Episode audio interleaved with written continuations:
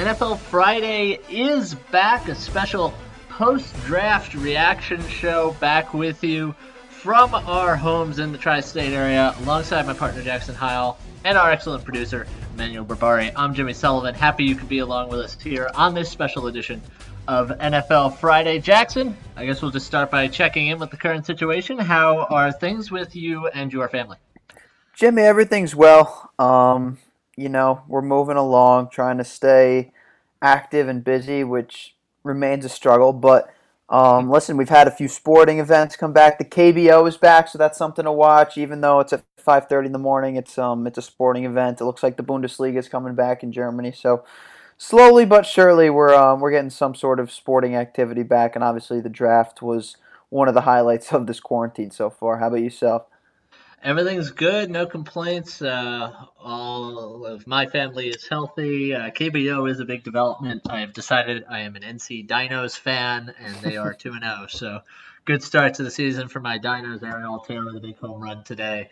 And they're going to be on ESPN tomorrow morning at 5:30 a.m. So you know where to find me at that time. But we're here to talk about the NFL draft. We'll talk about the local teams, talk about some of the national storylines as well.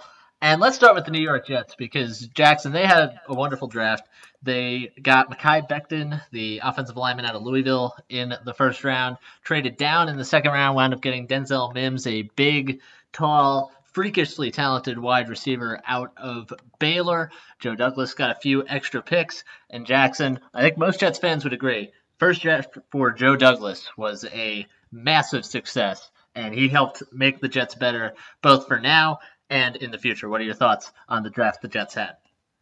Certainly agree, Jimmy. Um, I think this is obviously the reason that Joe Douglas was brought in was to orchestrate the draft, and that that was basically why he was so successful in Philadelphia because he was the brains behind a lot of the drafts that Philadelphia put forward and resulted in them winning a championship. And you look at his first draft, I mean, the offensive line was clearly a area that needed improvement and was clearly the direct area that Joe Douglas was targeting and came down to Tristan Wirfs and Mekhi Becton at number 11. I was really hoping Jedrick Wills would fall there, but he went at 10 to Cleveland, so that left Douglas with the option of Becton and Becton's obviously just a freaking house. I mean, you look at what that guy can do from an athletic standpoint, and you're not going to find an offensive lineman like that in this draft. I mean, the guy runs a five one and weighs over 360 pounds. You just don't find that in many offensive linemen. So love the pick. Obviously, there's work to do for Becton to get more athletic and kind of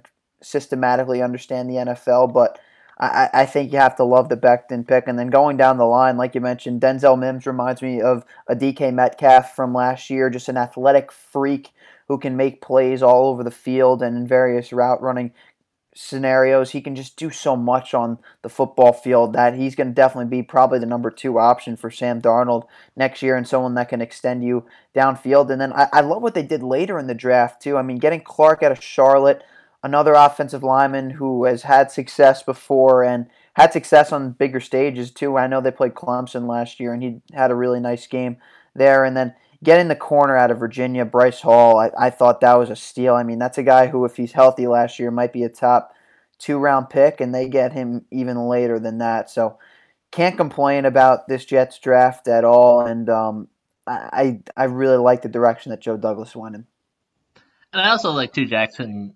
You were talking about what they did deeper in the draft. Just getting a couple extra picks, right? They get an extra two picks from the Patriots trading out of the late third round on night two. They get an extra pick from Seattle trading down, and they still get a guy in Denzel Mims who, like you said, is going to be pressed into duty right away. And we talked about this on the pre draft show.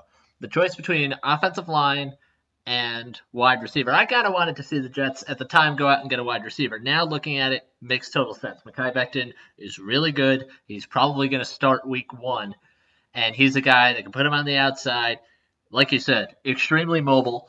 Um, it's almost unfair that a guy 360, 370 pounds runs like that. Just it doesn't make sense. Uh, freakishly mobile, incredible athlete, but I just love what he did in terms of stockpiling assets for the future. Because as I look at this Jets roster, I think they're an okay team. I don't think they're in a position to, you know, contend for the AFC East Could they maybe sneak into a playoff spot? Yes, but as you look at what their schedule is going to be this year, and that's going to be released later this week, it's going to be a hard schedule. You know, they have to play some really good teams. So this year is going to be tough for the Jets. But Joe Douglas is not just looking at this year, he's looking towards the future. And they spent, I think, reasonably in free agency. They got some good pieces without tanking their salary cap with the home run move. And as you look at the totality of what Joe Douglas has done, this next year might be tough for the Jets, but it was going to be tough anyway. But I think the next two and three and four years, they're building a really good core. They're trying to surround Sam Darnold with talent, which is something that the last regime really neglected offense, you know, even before Sam Darnold was there. And how many straight years did they take a defensive player in the first round of the draft? You get a guy in Becton who's going to start. You get a guy in Mims who's going to start, and some of those deeper round guys as well. So great draft for Joe Douglas. And what I like is has an eye towards the future. There wasn't any home run move. He went ahead and said, look, this is what we're up against this year. Let's get as many good young guys in the fold as possible. That's what they've done. And I think for the first time in a while, Jets fans can be excited about the future knowing that management has a stable hand at the wheel, and that's Joe Douglas. So kudos to him. I think he had a, a, wonderful draft, and I think he had a really good free agency too, and he's made a great first impression in year one at the helm of the Jets. Completely agree, Jimmy. And obviously the offensive line is the big thing that needed to be completely restructured. And you just look at how many new names are going to be on the offensive line this year. I mean, obviously Becton and Clark both in the draft, but you got McGovern at center, the former Denver Bronco. Add in Fant and Van Roten as well. I mean, that's five new names on the offensive line potentially for next year. So obviously there could be guys that step up from last year to making progression from year one of Joe Douglas to year two, but there's going to be open competition on the offensive line for the most part. I mean, really, I think the only two you could really lock in right now are Becton at O tackle and McGovern at center. I think everything else for starting those other three starting positions are pretty wide open right now. And the the best thing that the Jets have is not only do they have options, but they're flexible in those options. And that Douglas didn't give out any big offensive lineman contracts in this offseason. So it's really, they're only tied to these guys for one year, potentially longer if they'd like, but the guaranteed money is really only for one year for most of these offensive linemen. And then obviously you have Clark and Becton in the draft. So I, I completely agree, Jim. You have to love where the direction that Joe Douglas is pushing in. And also he was able to help Darnold at wide receiver as well. So no complaints from me in terms of Douglas's draft. And it's clear he's got Sam Darnold's best interests at heart, and I think that's what Jets fans have been looking for for a long time.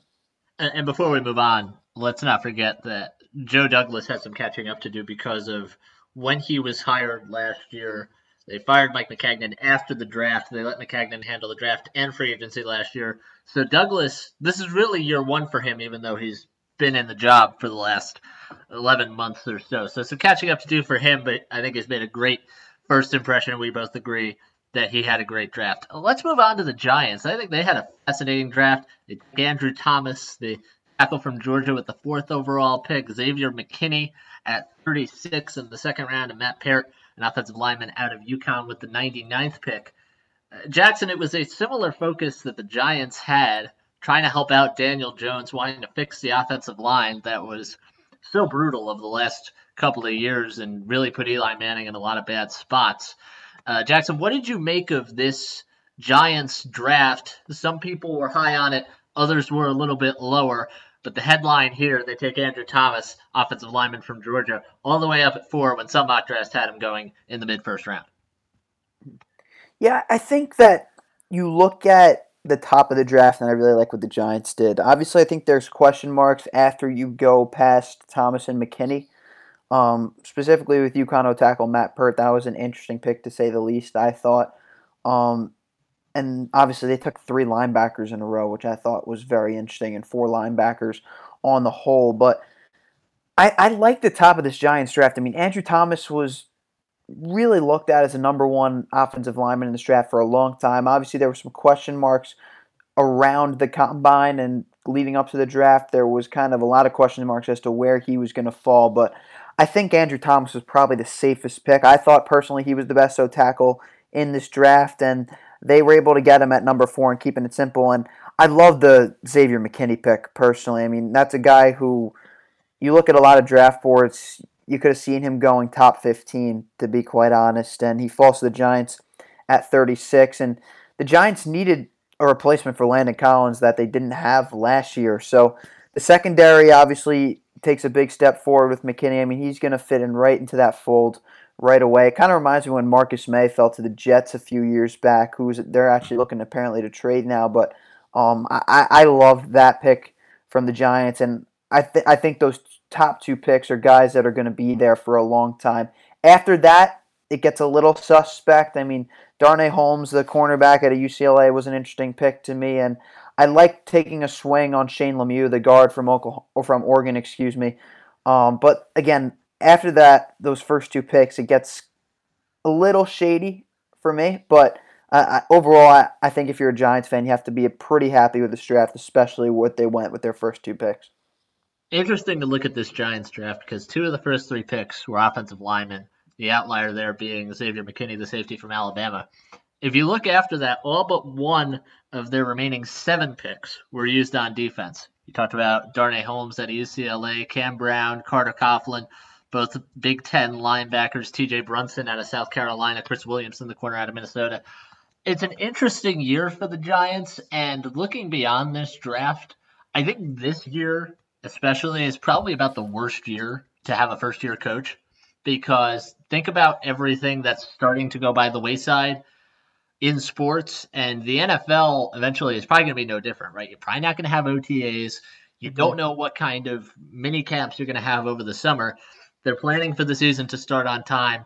You know, we don't know if that's going to happen, but even if everything does go off on time, Joe Judge is going to get less time with this team than an average first year coach would in any other year.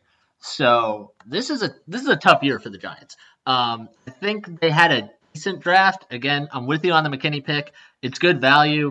Some drafts had him going top 20, and he wound up falling to 36 on day two. So that was a really, really good value choice for the Giants. Um, Andrew Thomas is the type of lineman who he's big, he's a mauler. He fits what Dave Gettleman wants to do for better or worse. I don't think he's the best offensive lineman in the draft. I don't think I would have taken him at four, but Gettleman likes big bad dudes who are going to run you over. And that's what Andrew Thomas is going to do. He's not as mobile as some of the other guys that were taken in the top 15, the top 20 picks in the draft, but he's big, he's physical, he's aggressive, and he could add something to this Giants line that Dave Gettleman's really been trying to fix ever since he took the GM job a couple of years back. But Giants are going to be up against it here, and I don't envy Joe Judge or any of these first year head coaches because with the truncated camps that will take place over the summer and without OTAs, it's going to be tough on some of these teams. And I think teams that are bringing back head coaches, that are you know bringing back virtually the same front offices, and that did not make a ton of moves in free agency and trades in the draft, I think those types of teams are going to be at the advantage. And unfortunately, that isn't the New York Giants. They'll probably be judged a little bit unfairly on it, but that's just the fact of the matter. And uh, 2020, I don't think it's going to be a very good year for them. They can make some improvements, but it's just a tough year for them right now with a team in transition and everything being shut down. Jimmy, to be honest, I never even really thought about the first year coach route being that they're not going to really probably have OTAs in a full training camp. It's really an interesting thought because, especially with the first year head coach, it's got to be tough because that's how you really get groomed into all this. I mean, obviously Joe Judge has been there and done that. I mean, he's worked under Nick Saban and Bill Belichick. He's worked from the best, but the only way to really get experience as a head coach is getting right into it. And I can also see getting thrown right into the fire being also a great learning experience for the Giants. And being that the Giants probably aren't competing next year, you could also kind of look at this as a learning year. And I think it was always going to be that, regardless of whether the coronavirus hit this hard or not. But um, it, it's interesting that you mentioned Thomas and that identity too, because it was kind of similar to where the Jets went, in my opinion, just having some big bad dudes. I mean, Clark and Becton are both some monsters that kind of push the line. And uh, Andrew Thomas is a little bit similar. He's not as athletic as Becton or Tristan Wirfs out of Iowa, but he's definitely a big bad dude, like you mentioned, who's going to barrel you over and let you know that you're there.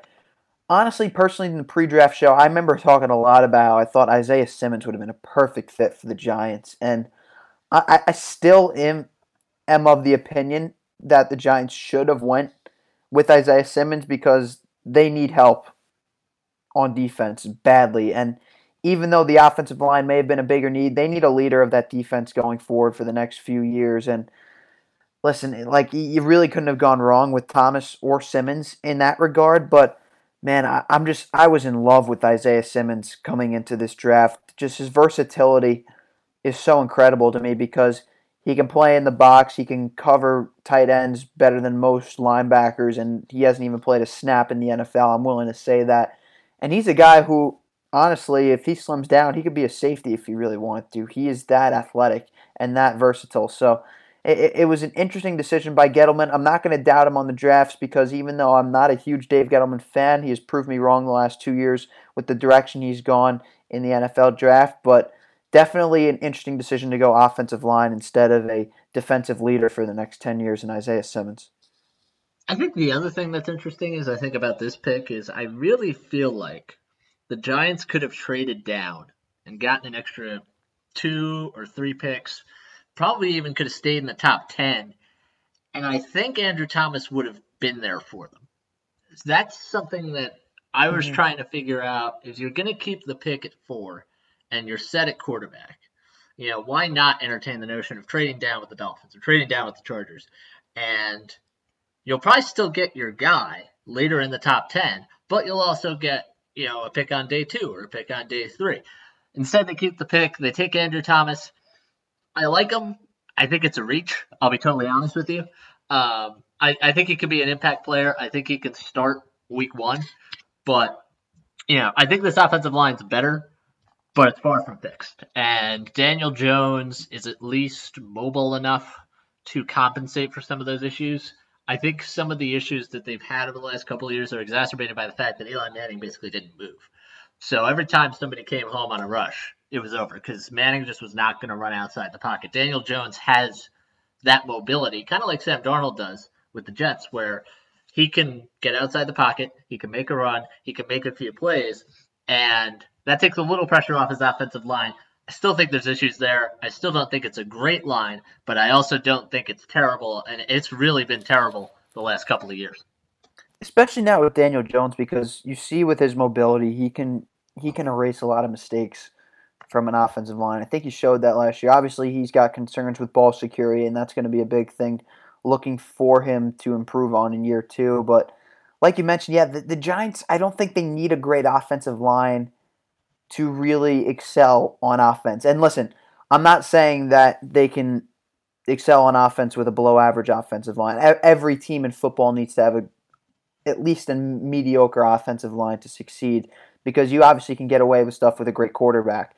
However, Daniel Jones, like I mentioned, is a guy who erases mistakes with his legs and with his ability to make plays downfield. And J- Jimmy, I, am in agreement with, with what you're saying there because it's not a great offensive line, but I, I think it's one that looked a lot worse with Eli Manning because, like you said, he's a guy who was a statue in the pocket at the end of his career. And you look at obviously just even the first two games from last year. There, at any time there was any sort of pressure, it was just the pocket collapsed on Eli, and he had nothing he could do about it because he can't move, and, and that's just what happens when you get older. But um, I, I do think it's going to be interesting to see her in a full year with Daniel Jones, a full year with a new coach in charge as well, and new coordinators as well, how this Giants offense is going to approach things because obviously seems like a lot of people are forgetting about Saquon Barkley and how he's going to be used in this offense. And with a new and relatively improved offensive line, how much are they going to go to him and how much is a difference going to be for him in year three now that he's going to be fully healthy after suffering that ankle injury last year in Tampa Bay. So, very interested to see how the Giants approach things going forward, especially with a new coach and a year two quarterback at the helm. Giants and Jets both fixing their offensive lines. Interesting to see what'll happen there. Just before we move on, uh, shout out to the Jets. Frank Gore signing a one-year deal with the Jets. 37 years young next week. He signs a one-year deal to be the backup running back behind Le'Veon Bell. I love Frank Gore. I love the move. Shout out Frank Gore. Uh, playing at an age most running backs would not dream of. So shout out to him and our producer Manuel Barbari. Hey man, how you doing? Hey guys, eh, I, I worry about Gore because I can see by week four or five he's going to be RB one, not RB two, in front of Le'Veon Bell with how Adam Gase likes to run things. Yeah, I mean there is that concern, but you also get the feeling that if that happens, that is bordering on a fireable offense, and also behind a better offensive line. I think Le'Veon Bell is going to have a lot more room to run. So yeah, yeah, they're concerned with how Le'Veon Bell gets used. Absolutely, because we have an entire year's worth of him being used improperly to show us that. But I think ultimately his talent's going to win out, and he's also going to have much better running lanes this year than he did last year because you know Mekhi Becton's going to be on that left side. Connor McGovern I think is going to be really good, and you have an offensive line that as a whole should be better than it was last year. So I worry about that a little but not nearly as much as I would have if they didn't fix that offensive line. And I feel like they did that. I just worry about Gase because part of his quote unquote fireable offense this year was his treatment and misuse of Le'Veon Bell. And I understand you mentioned the running lanes. He didn't necessarily have those this year, but something as simple as check down options just did not happen for one of the better pass catching backs in the league. And I'm very interested to see how Gase does in year two in terms of utilizing such an asset on offense. For me, it's just like, oh, yeah, Jim, E-Man, I, I agree with you because that was my first thought when he signed, just thinking about to how Gase used Gore when he was in Miami. And even though I, I think Frank Gore did a great job in Miami, I thought Kenyon Drake personally was, at the time, the better back and certainly a more versatile back. And Kenyon Drake was barely used under Adam Gase in Miami. And you look at the way that Le'Veon Bell was used this year – definitely left a lot to be desired. So, Jimmy, I, I understand how there isn't as much concern with a new offensive line and hopefully a revamped offensive line, especially adding Becton to that fold because I, I think you look at Becton and it's pretty clear from a run protecting standpoint, he is clearly NFL ready. Obviously, I think the pass rush is something that I'd be a little more concerned with, but from a run percent perspective, I think he's ready. Um, I, I would, I do have a, a, little bit of a concern about the way Gore is going to be used, though, and I, I think it's something certainly to monitor over the first few weeks of the season. Yeah, and those are completely legitimate concerns. But Adam Gase has the key to the car right now, and if you're a Jets fan, you're really just hoping he doesn't ram it up a tree. Now, with Gase's history, he might, but you hope he doesn't. Um, so it'll be interesting to see. Those concerns are legitimate and they are completely founded. Um, but I do feel like Le'Veon Bell is going to have a rebound this season. Jackson, you said something before about being able to get away with things because you have a great quarterback. And that sentence applies to the Green Bay Packers franchise for the last 30 years or so. But that could be changing. They traded back up into the late first round of the draft. They take Jordan Love out of Utah State at quarterback, a position not thought of as a position of need for the Packers, being that they have one of the greatest quarterbacks ever in Aaron Rodgers. Jackson, I wanted your take on this. It was probably the most surprising move of draft night to see a team like the Packers with Rodgers, who theoretically is still in his prime, go out and get Jordan Love, trade back up into the first round to take a quarterback. Yeah, can't say I loved it if if the idea is that you're taking Jordan Love as the quarterback for the future.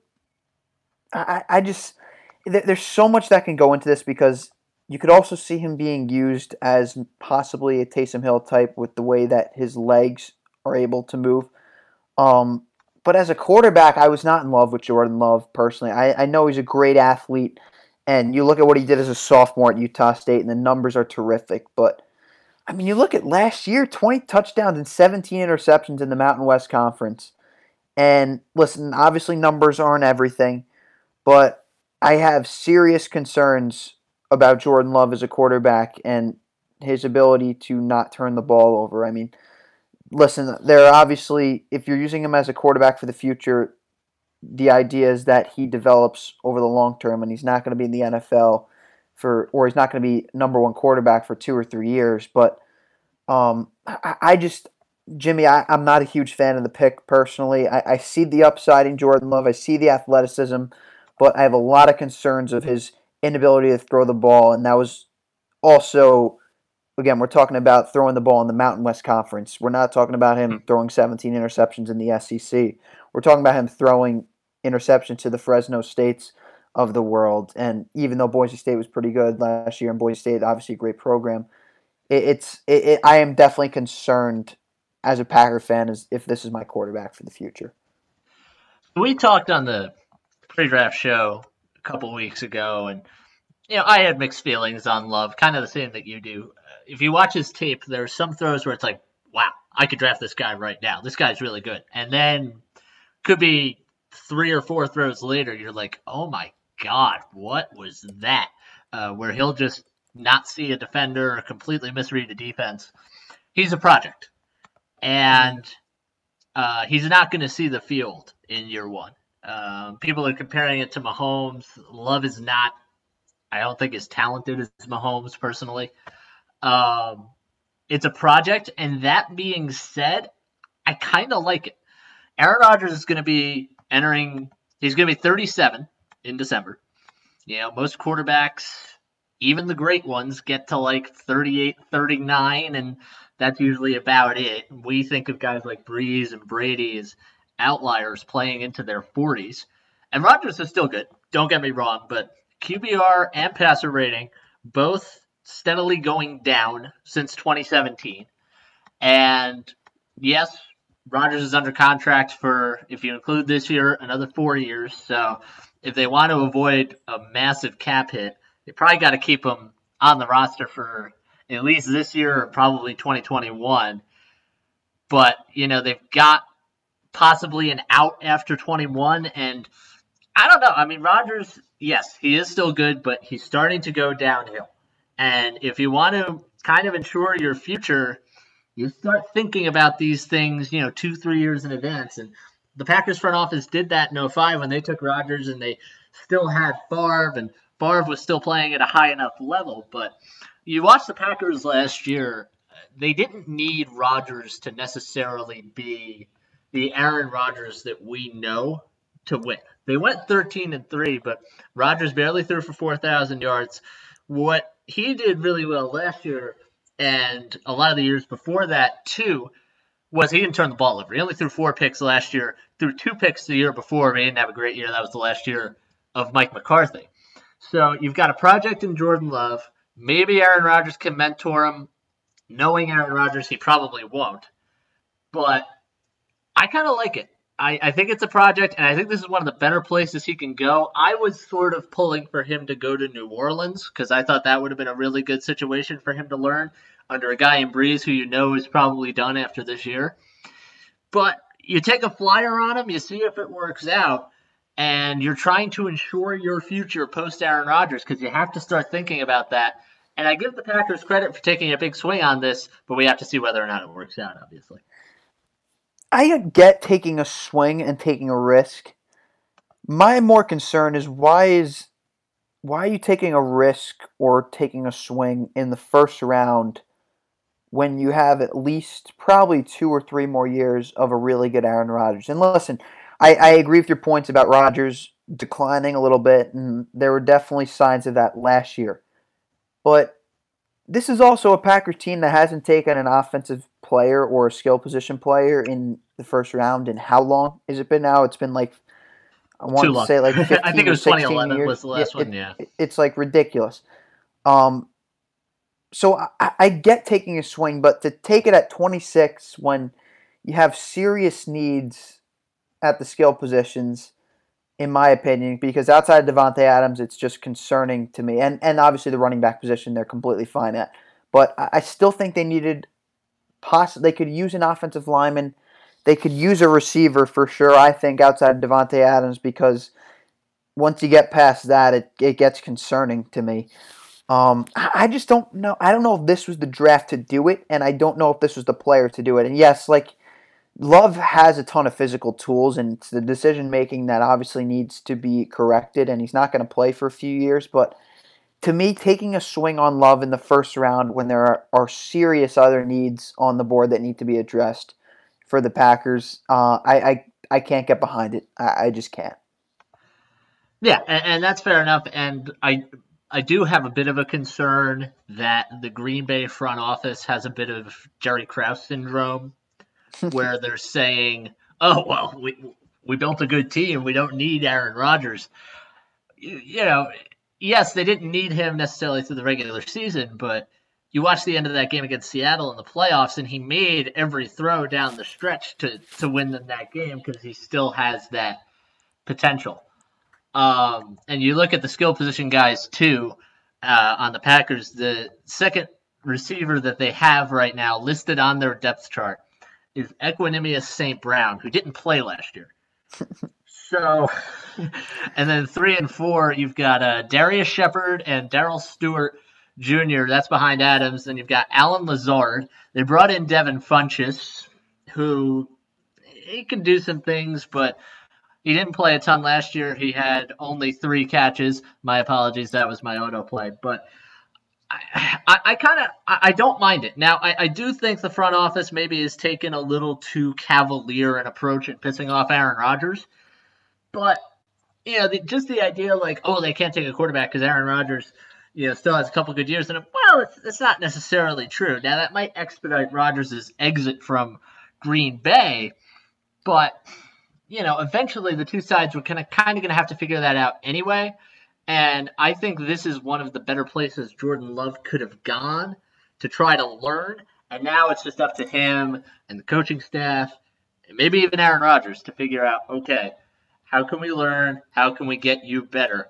And I think a lot of this is going to be up to Aaron Rodgers and how accepting he is of Jordan Love because that's going to set the tone for whether or not this works. I think a lot of this depends on Aaron Rodgers and not necessarily the organization. That's very fair, Jimmy. And I think that I don't know if this is maybe the breaking point for the relationship or this may be the point of no return because how Rodgers reacts to this is essential to how the Packers move forward. And I, I couldn't agree more with you, Jimmy. And I, I think that Rodgers probably has to realize that this move was it, this is the exact move that the Packers made when they drafted when they drafted him to go behind Brett Favre. And obviously, Favre didn't seem like the the teaching type, but at least it was a position where Rodgers knew exactly the situation he was going into. And I think if he can recognize that that is the situation that Love is coming into, that hey, Love knows his place. He's not the quarterback here for the next foreseeable two or three years. I, I think that things can be okay between Rodgers and the Packers, but at the same time, obviously, we know Aaron Rodgers, we know his history, and we know how poorly his relationships have come up in Green Bay, especially with the reports about him and McCarthy over the last few years, and even about him and Matt LaFleur in year one. So I, I definitely think that this relationship is not necessarily tarnished, but I think if it is going to be tarnished, this is the exact point where it is going to break off, and th- it's all downhill from here if Rodgers makes it that way. I, I can, I really just can't see a point of returning it back if Rodgers has kind of gone off the ship here. I'll just make one last point and then we'll wrap up. I wonder how the dynamic would have been different if the Packers, say, took a Jake Fromm or a James Morgan on day two or, or day three. Both of those guys, or even a Jalen Hurts, like in, in yeah, round or two. even a Jalen Hurts. Um, and that was another weird pick, but sure was. I, I yeah, um, I'm fascinated to see how they'll use him. Um, but I I do wonder if you took a guy like Jake Fromm because you know Jake Fromm is he going to be an NFL starter in the next three years? Probably not.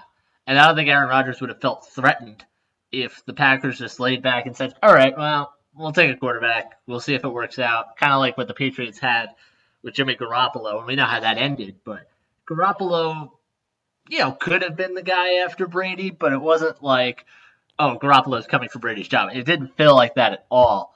Um, but when you draft a guy in the first round, I think it does feel a little different, and it'll be interesting to see how that dynamic plays out between Rodgers and Love. But Jackson, uh, this has been fun talking. Uh, please stay healthy and uh, stay safe, and hopefully uh, we get to do this again soon. Jimmy, a pleasure as always. E-Man, a pleasure as always. Thanks for keeping us on the air and uh, tuning in as well. Um, but always a pleasure to be with you guys, and hopefully we can be back in the studio together soon. That's Jackson Heil. Emmanuel Barbari has been our producer, doing a wonderful job keeping us afloat. I'm Jimmy Sullivan saying so long for the latest edition of NFL Friday.